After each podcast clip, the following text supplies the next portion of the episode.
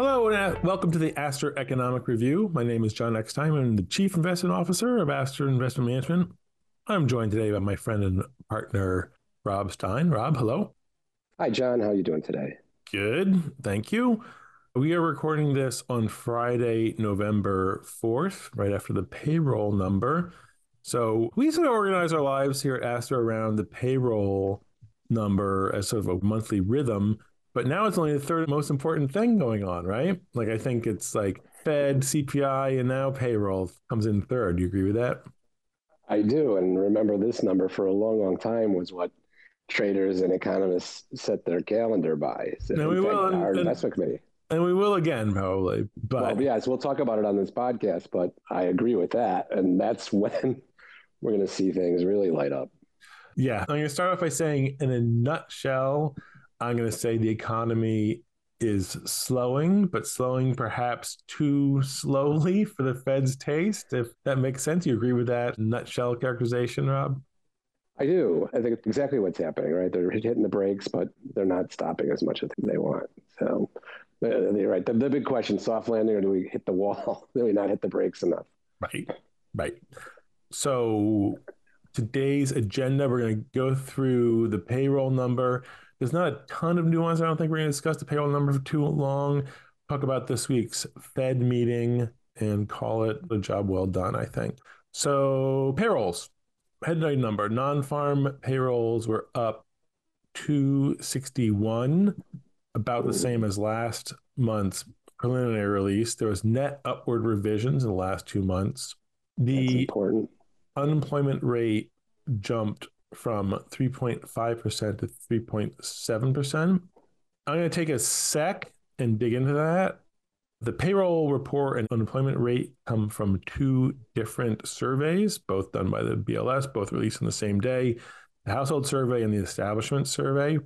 They're asking slightly different questions, but you can reconcile the two. And so, usually, when you reconcile the two, those numbers are pretty close and they're a little bit farther apart than they usually are now the reason I'm pointing this out is because I said change in non-farm payrolls was plus 261. That's well above the replacement rate, but unemployment rate went up. How is that? Well, when you ask people what's right. going on in your household, those numbers seem to be they're like, oh, we don't have as many people working. But when you ask businesses, they're like, oh yeah, we got more people than last month. So that's just like sort of a different view of yeah it is, and you know, is it meaningful? And of course, you know, the denominator is important to how they come up with that. Well, they're going uh, they're going two different ways, and they should be pretty close, right? So there's a little bit of a puzzle. So it could be the case that the payroll number is overestimating. Is the payroll number overestimating jobs, or is the household number underestimating jobs? And yeah, we, we'll see if it circles back in another two payroll reports.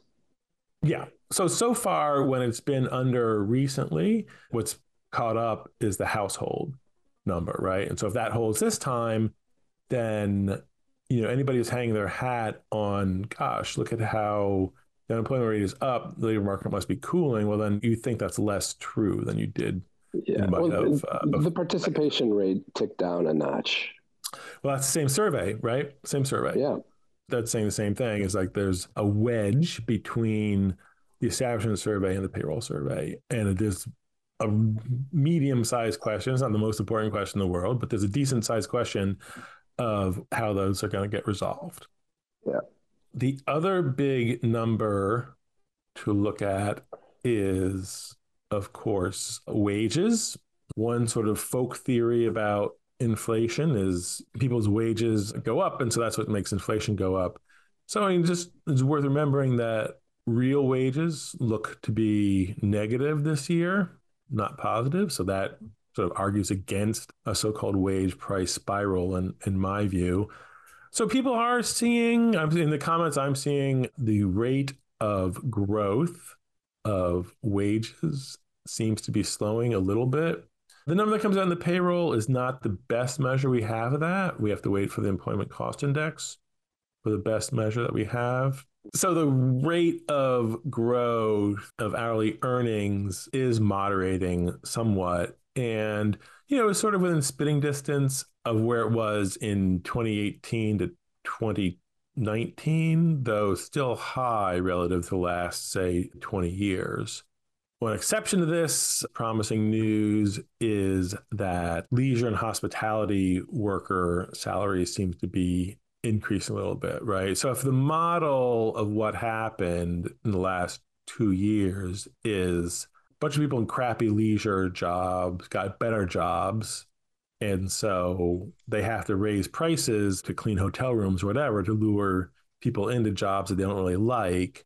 That is still an ongoing adjustment. I think that's one story which is consistent with the facts as we understand them.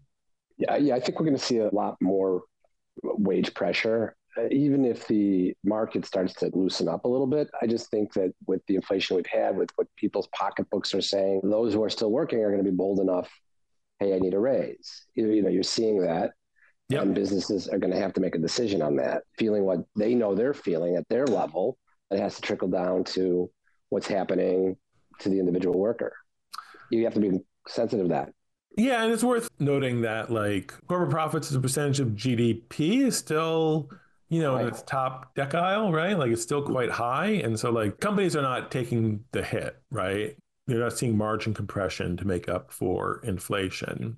And they will, as long as they can, they won't do that, right? So. No, well, you know, it's funny you should say that because they're not yet. And I think businesses are pretty, you know, they're very efficient. And, you know, my, one of my themes is the relationship between labor, capital, and resources is changing.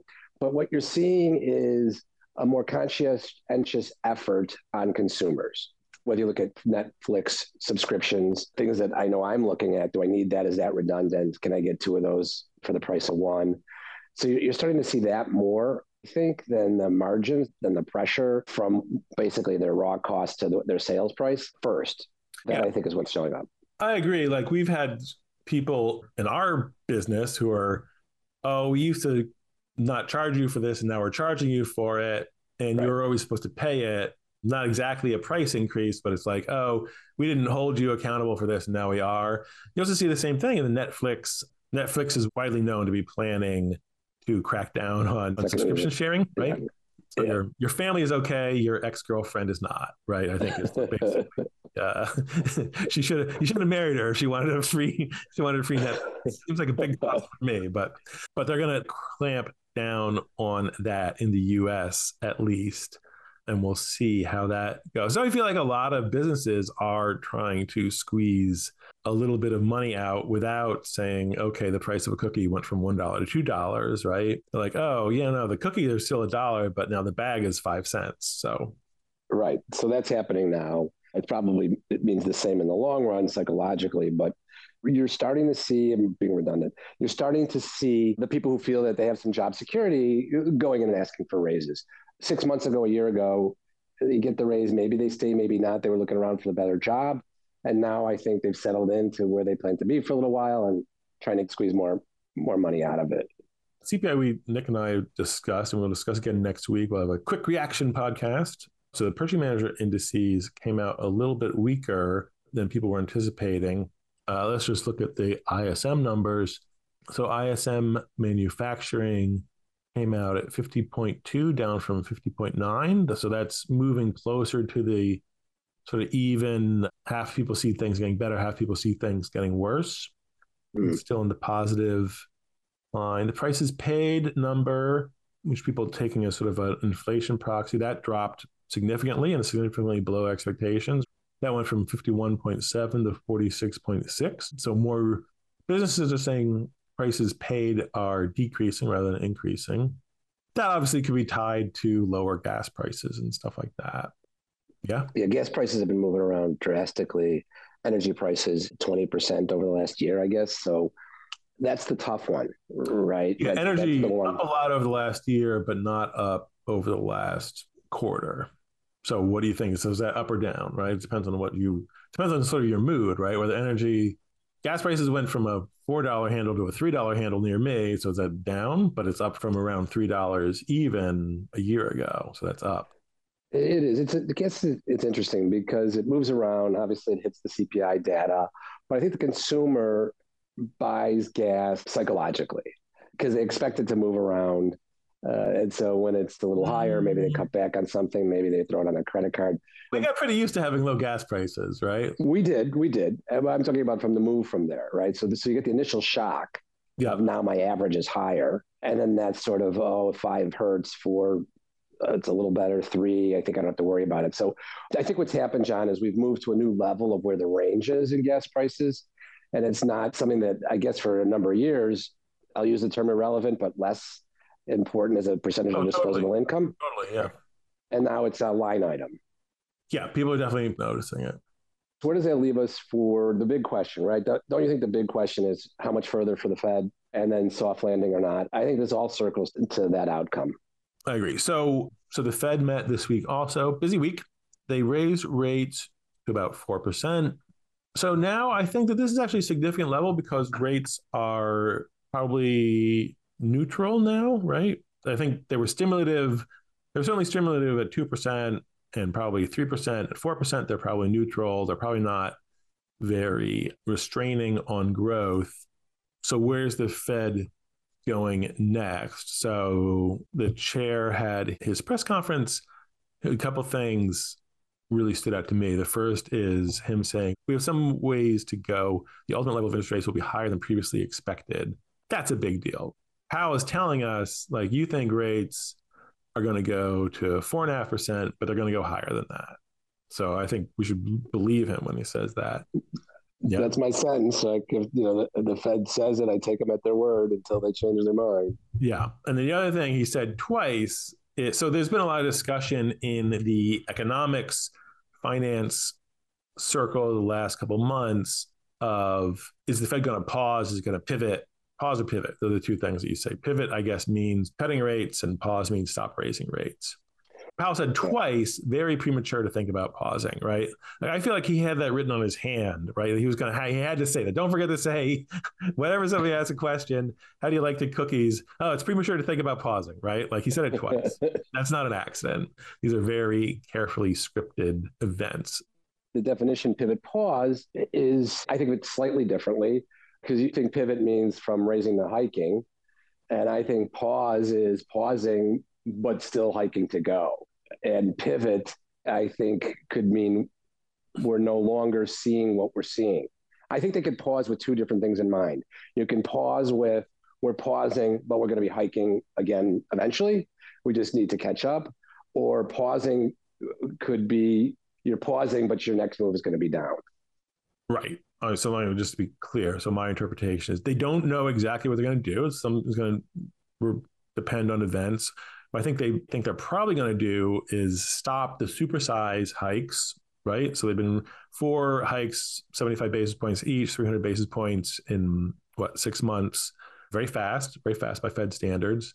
And from what he said in the summer, like he didn't really expect to keep doing 75s by November. Right.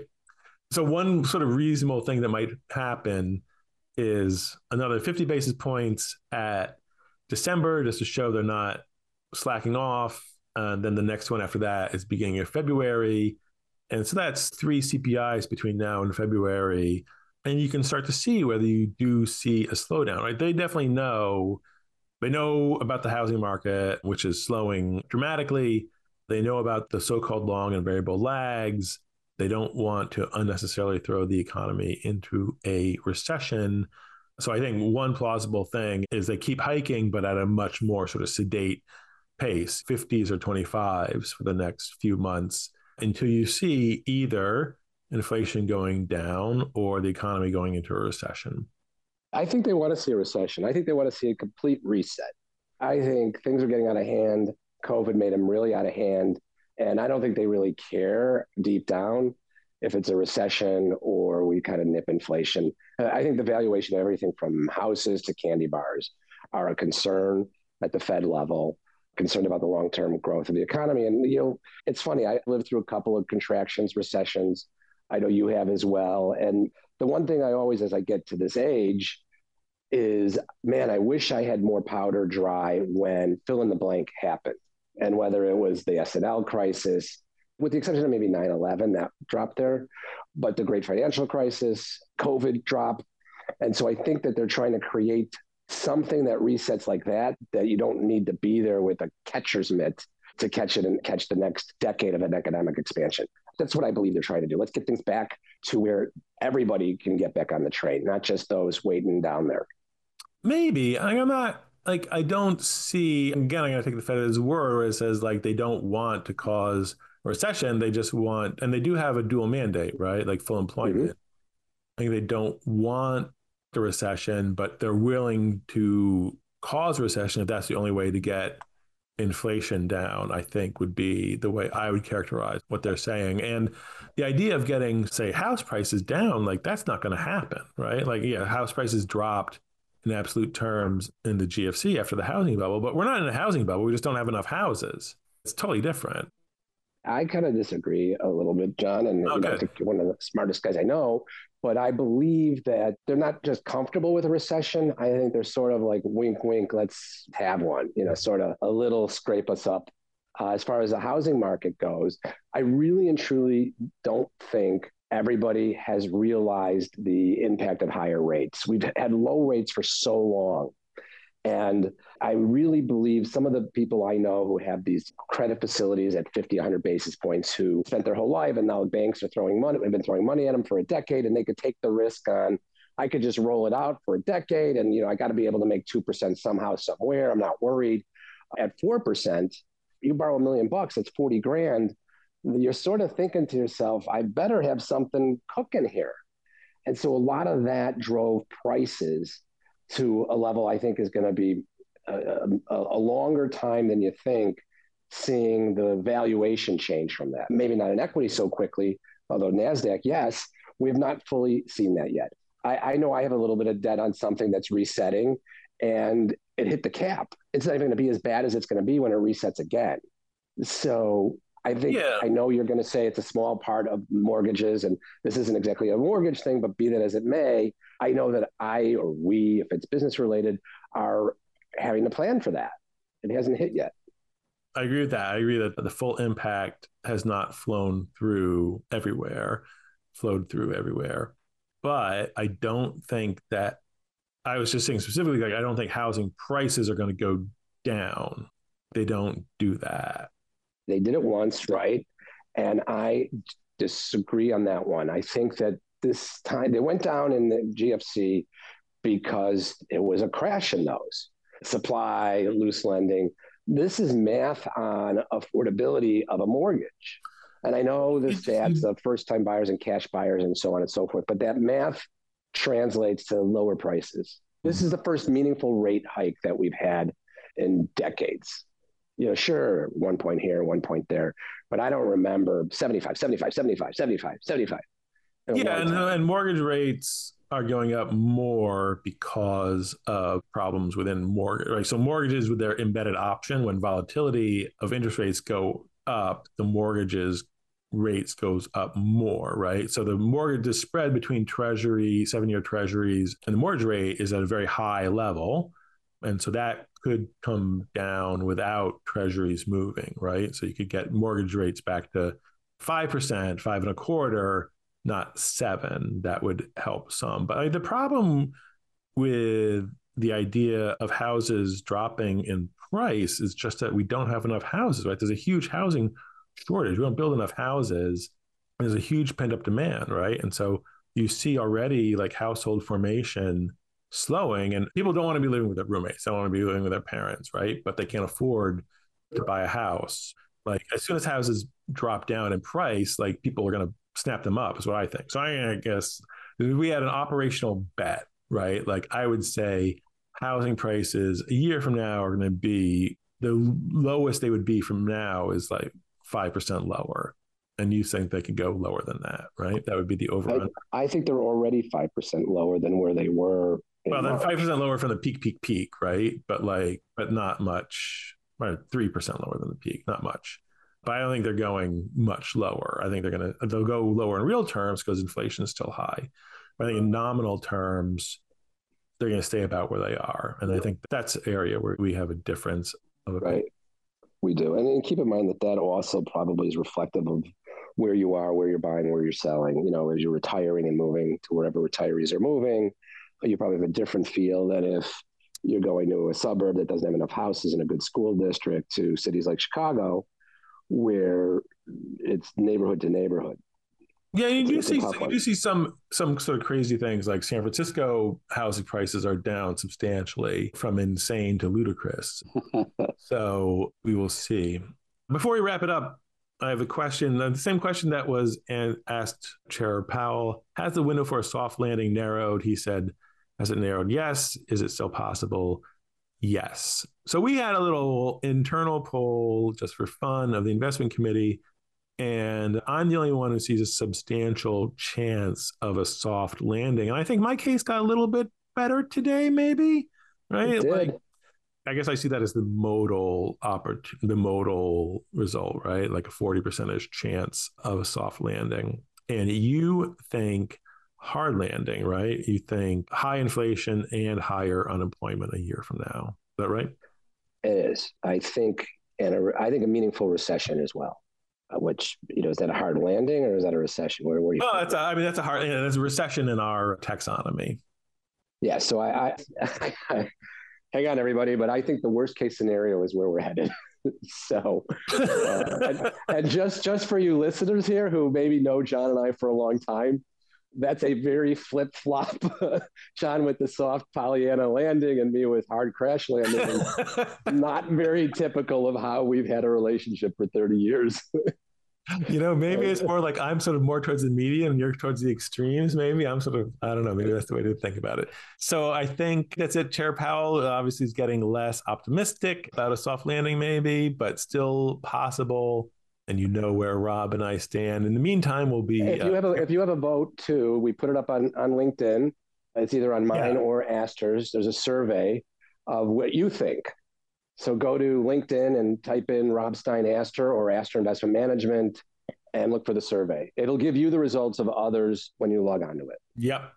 In the meantime, if you would like more economic analysis, you can look at our website, Astor IM. That's im for investmentmanagement.com. You can download the Astor Research app or you can reach out to your Astor sales representative. And the Astor Economic Review will be back next week with a reaction podcast to the CPI. Thanks, Rob. Thanks, John. To learn more about Astor Investment Management's research and strategies, please visit us on the web at www.astorim.com or stay up to date by following us on LinkedIn, Twitter, and our app is also available on the App Store and Google Play. Thank you. Astor Investment Management LLC is a SEC registered investment advisor. All information contained herein is for informational purposes only. This is not a solicitation to offer investment advice or services in any state where to do so would be unlawful. Analysis and research are provided for informational purposes only, not for trading or investing purposes. All opinions expressed are as of the date of publication and subject to change, they are not intended as investment recommendations.